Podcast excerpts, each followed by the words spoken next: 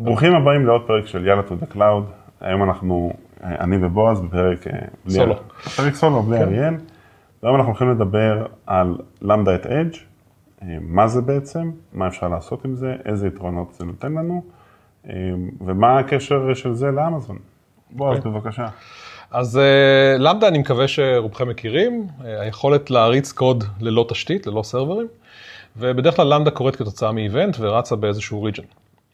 למדה את אדג' זה לקחת את הטכנולוגיה הזאת ולהביא אותה מאוד מאוד קרוב ללקוח שלי, למשתמש הקצה של האפליקציה שלי, של האתר שלי או של כל דבר אחר. היא למעשה רצה על התשתית של CloudFront, על תשתית ה-CDN של AWS, ומאפשרת לי לבצע פעולות אה, בקוד על בקשות שמגיעות, לצורך העניין, מלקוחות לאפליקציה שלי. אוקיי, עכשיו נגיד יש לי CDN, ומגיעה אליי בקשה, מה, מה, מה, למה שאני רוצה להשתמש בזה? אז אתה יכול בשלב מאוד מאוד מוקדם להריץ קוד, שלמעשה בוחן את הבקשה, ובהתאם לקוד שאתה מריץ, שם עוד מעט ניתן כמה דוגמאות, אתה יכול לקבל כל מיני החלטות, ולמשל לנתב את ה traffic שלך למקום אחר. אוקיי.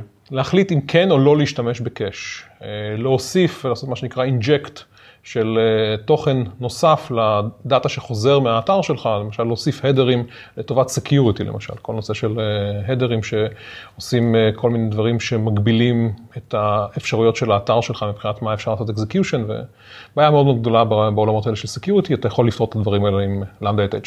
אוקיי. איזה דוגמאות אתה יכול לתת? אז אה, בוא ניתן דוגמה מאוד מאוד, אה, מאוד מאוד בסיסית. אז לצורך העניין, אה, אני רוצה לנתב את ה traffic שלי לפי ה region שממנו מגיע הלקוח, בלי, בלי לעשות את הבדיקה ב server, שזה מה שקורה בהרבה מאוד מקרים.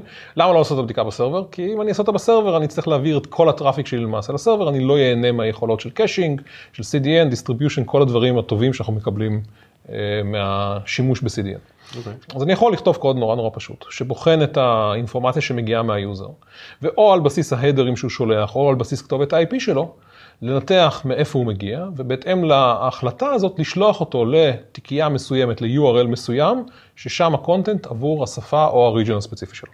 כלומר, אם אני נגיש, ניגש מישראל נגיד לאתר בינלאומי, אני יכול דרך CloudFront, באמצעות קוד פשוט, ש-CloudFront ינתב אותי לתיקייה של האתר הישראלי, ואני מישראל אראה את האתר בישראל. נכון.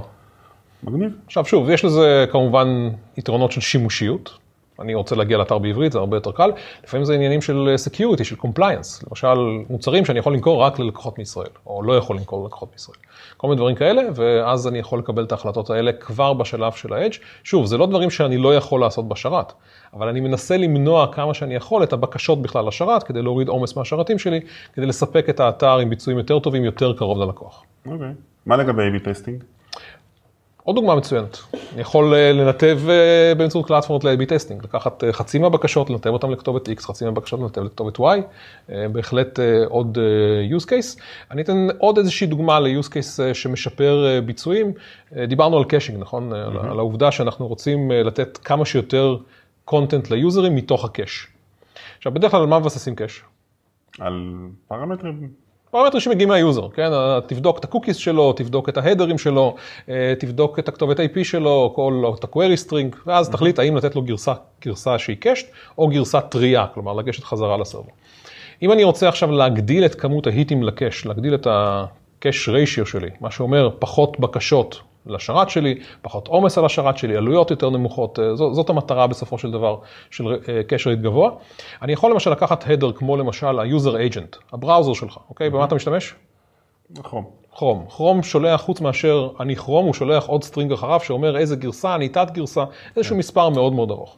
אם אני מסתכל על כל ה string הזה, אני אייצר גרסת cache לך שאתה משתמש בכרום, נגיד, סתם, אני לא זוכר את המספרים, אבל לצורך העניין, 90, 90.127, ואני משתמש ב-90.124, שנינו נקבל שתי גרסאות שונות, שנינו נייצר היט על השרת מקור, וזה אני רוצה להימנע מזה, כי אין ממש הבדלים בין שני ה... בראוזרים האלה. ולכן אני יכול לעשות מה שנקרא נורמליזציה של user agent באמצעות קוד, לקחת את ה-user agent, לחתוך את כל מה שמגיע אחרי השם של הבראוזר, ולספק גרסת קאש זהה לי ולך, למרות ששנינו מגיעים עם הדרים טיפה שונים. כמובן שאפשר לעשות את זה גם לדברים אחרים, ולעשות נורמליזציה ולהוריד את כמות האיטים בצורה הזאת. אוקיי. איזה חסרונות למשל יש? אז אה, יש כל מיני דברים שקשורים אה, ל Lambda at Edge שצריך לקחת בחשבון. אה, קודם כל, Lambda at Edge יכולה להיות מאוד מאוד יקרה. אה, אם אתה מפעיל Lambda at Edge על כל בקשה שמגיעה מ user, mm-hmm. זה יכול להגיע לסכומים מאוד מאוד גבוהים. Okay. אוקיי. נזכיר בהמשך את, ה, את האלטרנטיבות.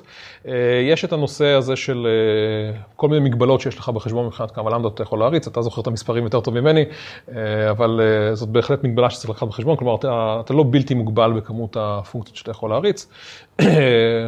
מה עוד? בדיפולט זה אלף, ואתה יכול נכון. לגדול ליותר, ומעל נכון. מספר מסוים אתה גדל בכמות שהיא מצומצמת. זה, זה extension של היכולות למדה שיש לך למעשה, למעשה mm-hmm. בריג'ן. וגם הלמדה עצמה בפועל היא רצה, היא נספרת לך כחלק מהמגבלה של הריג'ן.